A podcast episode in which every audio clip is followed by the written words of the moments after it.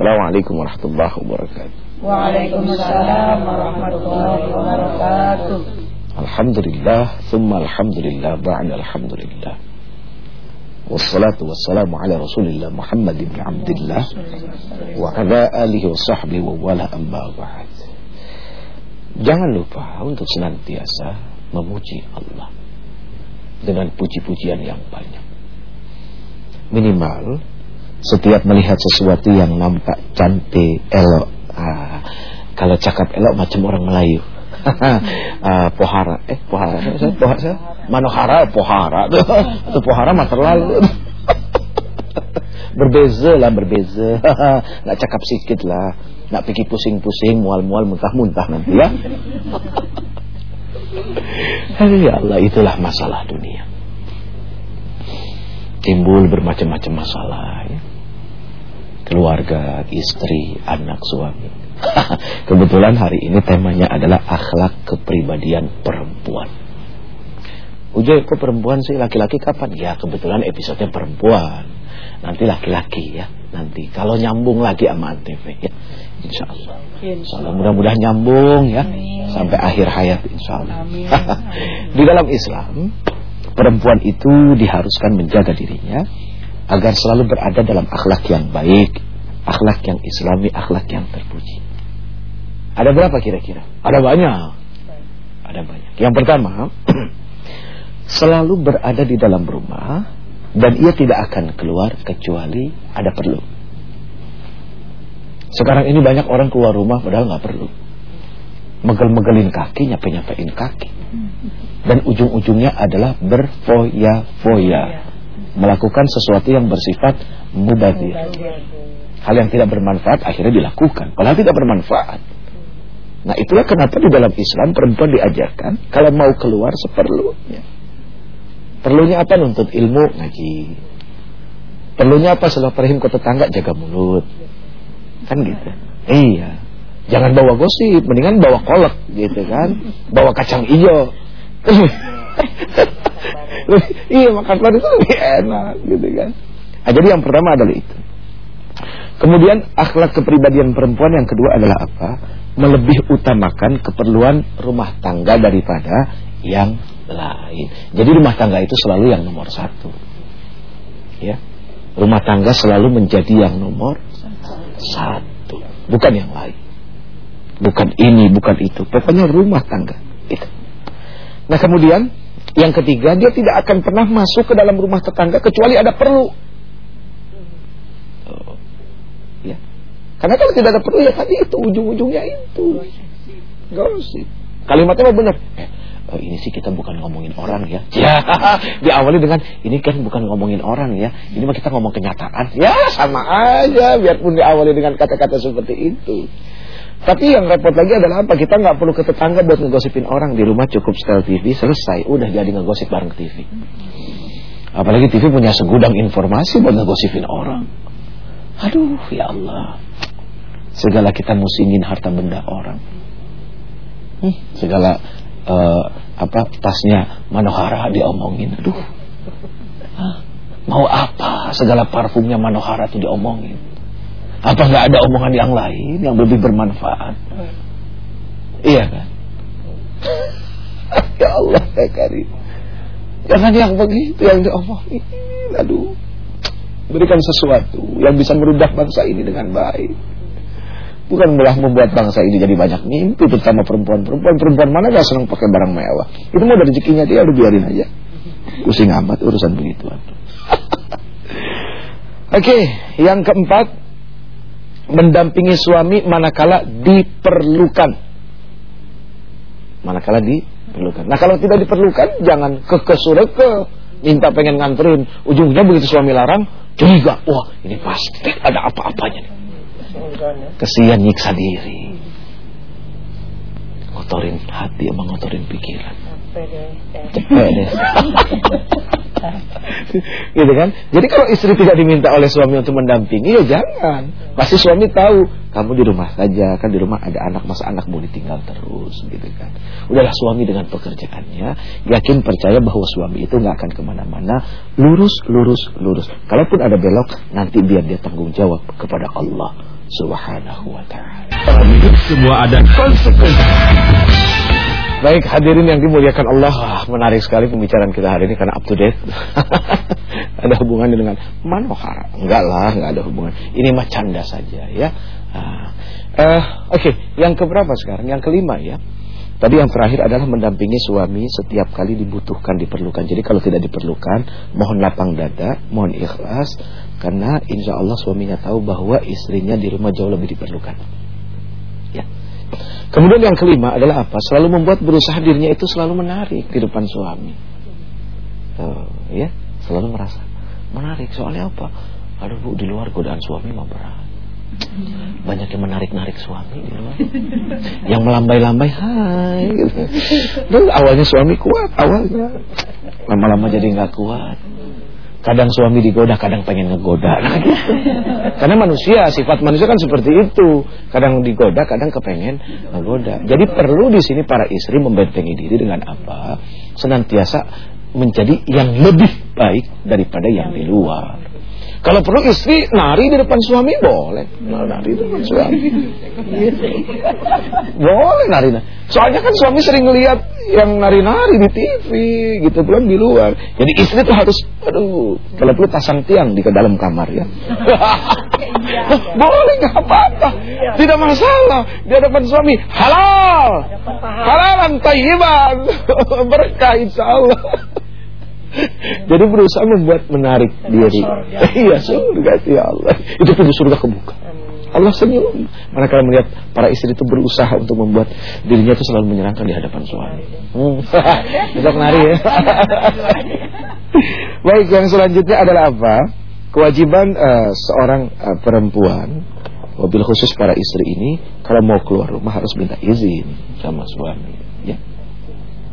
Kalau sekarang kan sudah zamannya handphone ya tidak ada suami di rumah minimal by SMS. Tapi izinnya jangan udah sampai di tempat baru izin. Ini banyak kekacauan sekarang nih.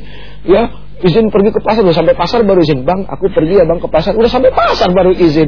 Wah, ini mah keliru. Jadi izin itu adalah sebelum keluar dari rumah, bukan sudah sampai tempat tujuan. banyak yang keliru ya. Jadi sebelum keluar dan tunggu dulu jawabannya baru pergi. Gitu. ini mah enggak. Pokoknya kan saya udah minta izin, gitu kan. Loh, kamu sudah diberikan izin apa belum? Abang udah jawab SMS kamu belum? Belum. Ya penting saya sudah minta izin. Wah, ini ada yang keliru. Jadi pengertian meminta izin di sini adalah dengan mendapatkan jawaban. Ya, dengan mendapatkan jawaban, jawaban. bukan terus pergi begitu tidak dapat jawaban, dengan mendapat jawaban jangan pergi. Ya? Jangan pergi kecuali kepada sesuatu hal yang dorurah. Misalnya anak sakit. Insya Allah pasti ngerti. Tapi kalau kita mau kembali kepada sejarah dulu, seorang perempuan yang ditinggal berdagang, datang kakaknya, ibu kamu sekarat, sakit, aduh, nanti ya tunggu ya suami saya pesan saya nggak boleh keluar rumah, sampai sore ditunggu nggak pulang-pulang, dia nggak pergi. Begitu besok datang lagi kakaknya ngasih tahu ibunya makin parah, suami saya belum pulang, saya nggak bisa pergi. Sampai akhirnya ibunya sakaratul maut meninggal dan tuh anak dibenci. Tapi sekali waktu Allah buat mimpi ibunya berterima kasih kalau dia berada dalam tempat yang indah asbab anaknya yang taat sama suaminya. Dan ini sulit difahami memang. Sulit difahami oleh manusia zaman sekarang yang dengan akalnya terbatas untuk memahami Allah. Tuh. Ya kan? Gara-gara abang gak kasih izin anakmu ke dokter. Tuh sekarang sakit meninggal. Tidak paham ini. Berat memang untuk memahami hal-hal seperti ini. Ya, Masya Allah. Baik, selanjutnya adalah apa? uh, berusaha selalu menjaga pakaiannya, ya, perhiasannya, gerak badannya dari perhatian orang lain. Tuh. Sekarang suami beliin uh, emas dipakai buat siapa? Iya maksudnya dipakai sama istri buat dilihat siapa? Suami. Yakin? Iya. Ah nggak gitu. Buktinya di kondangan pada keluar semua itu. Begitu kondangan segala gelang, segala kalung dipakai semua. Begitu di rumah, tumbas ditaruh di kotak. Buka tekan. Maaf bu bercanda ya. Iya, pakai yang dipakai bajunya itu aja long dress tuh. Itu dulu daster. ya. Yang keteknya bolong lah segala macam. Yang penitinya ada di sini. Begitu suaminya dekat, lakinya ketawa just peniti. Aduh ya Allah ya Karim. Jadi yang diberikan oleh suami itu adalah tujuannya untuk dipakai oleh istri di hadapan suami. Gitu. Ketika diberikan emas, ya tujuannya adalah itu. Ya seorang laki-laki juga kan punya kewajiban untuk memberikan perhiasan kepada istri. Jangan kepada yang lain. Hmm. Kepada yang lain mati-matian Buat istri bilangnya nggak punya duit melulu. Wah bahaya. Dosa Oh bukan dosa lagi. Ya suami itu pemimpin bukan penjajah. Nanti aja kita obrolin lagi episode yang akan datang. Ini khusus perempuan dulu ya. Bagaimana suami penting untuk jujur. Ke mana dia pergi dia harus ngomong. Jangan ah perempuan sok tahu apa. Ke mana gue pergi lu mau tahu aja. Bukan kalau kecelakaan di jalan gimana. Iya. Bini mau nyari kita di mana? Kagak tahu. Repot.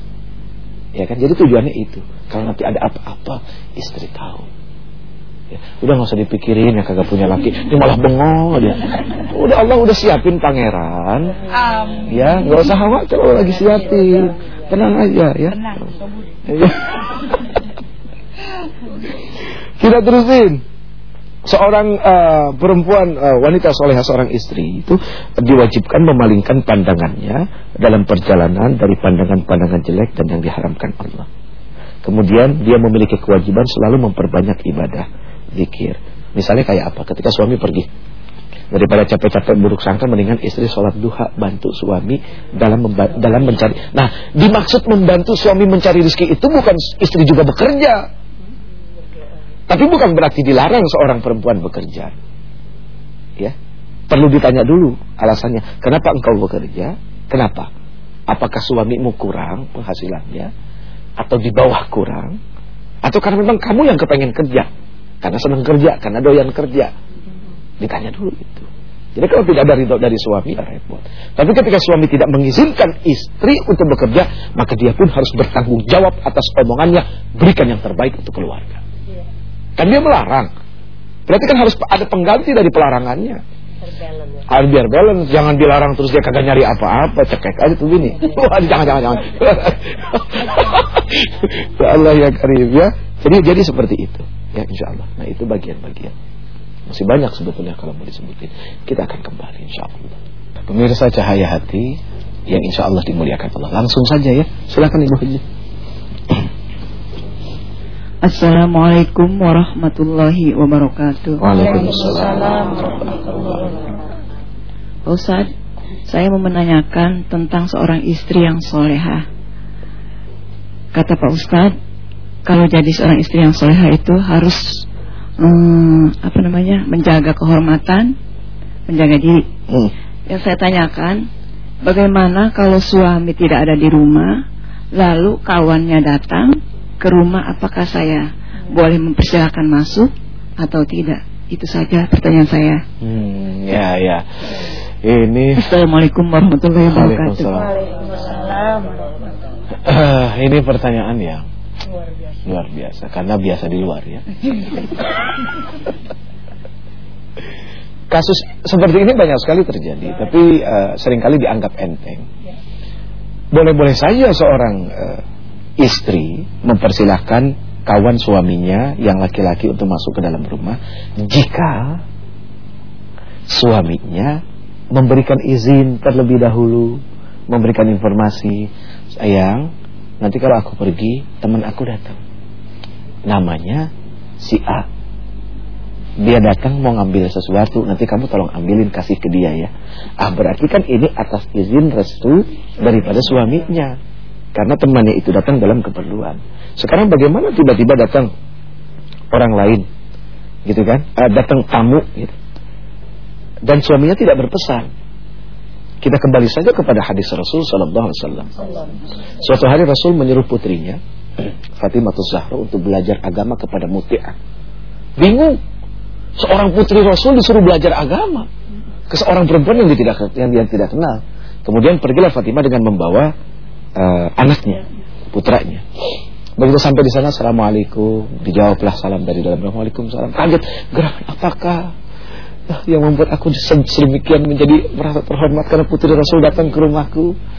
Terus uh, kemudian Fatimah bilang, bolehkah aku masuk? Silakan. Begitu pas pintu dibuka, dia lihat ada laki-laki. Terus apa kata Mutia?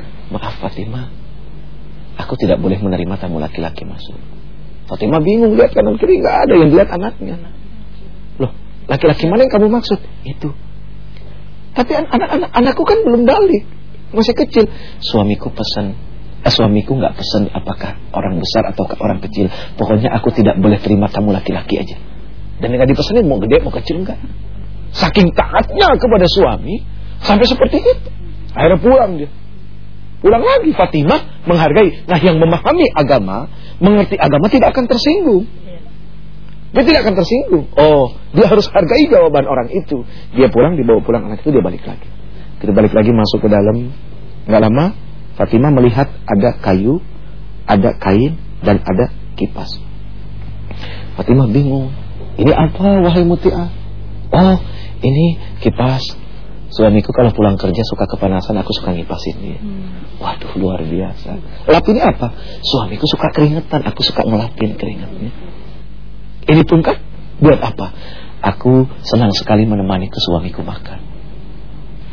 Dan ketika dia makan, aku suka tanya, wahai suamiku, adakah yang kurang dari diriku? Kalau memang ada, ambil tongkat ini dan cambuk aku. Itulah kenapa Rasul perintahkan kepada putrinya sendiri untuk datang ke rumah Mutiara, suruh belajar agama. Semua perempuan pasti bilang, oh, hari gini ngimpi punya perempuan kayak gitu. Siapa bilang? Ada saja, bisa saja. Banyak, insya Yakinlah perempuan Indonesia itu wanita soleha semua. Amin. Ya minimal kalau dia tidak terima tamu di dalam rumahnya jangan janjian di luar kan. Sama saya juga gitu. Iya saya suka lihat di Citos di mana gitu kan. Istri siapa duduk sama suami siapa. Aduh ya Allah, suami siapa duduk sama bini siapa. Yang repot adalah yaitu. Kayak kemarin ada yang telepon Ustaz. Saya sudah menikah dengan seseorang yang sudah memiliki istri tapi saya juga masih punya suami. Ya Kasus ini banyak sekali. Masih punya suami dan menikah dengan orang lain. Aduh. Na'udzubillahi ya Allah. Hindarkan kami dari hal-hal yang membuat kami jadi hina. Jauhkan kami dari hal-hal yang akan membuat kami tidak berdaya. Kuatkan hati dan telinga kami daripada bisikan dan bujukan serta rayuan setan yang mengajak kepada keburukan dan kebusukan. Hanya Engkau pelindung kami. Hanya Engkau pelindung kami. Engkau yang akbar. Engkau yang akbar. Engkau yang maha segala-galanya ya Allah. Semua berkat junjungan kekasih baginda Rasul Nabi Muhammad sallallahu alaihi wasallam. Amin amin. Ya Mohon maaf lahir batin. Mudah-mudahan segala kekurangan ini dimaafkan. Assalamualaikum warahmatullahi wabarakatuh. Waalaikumsalam warahmatullahi wabarakatuh.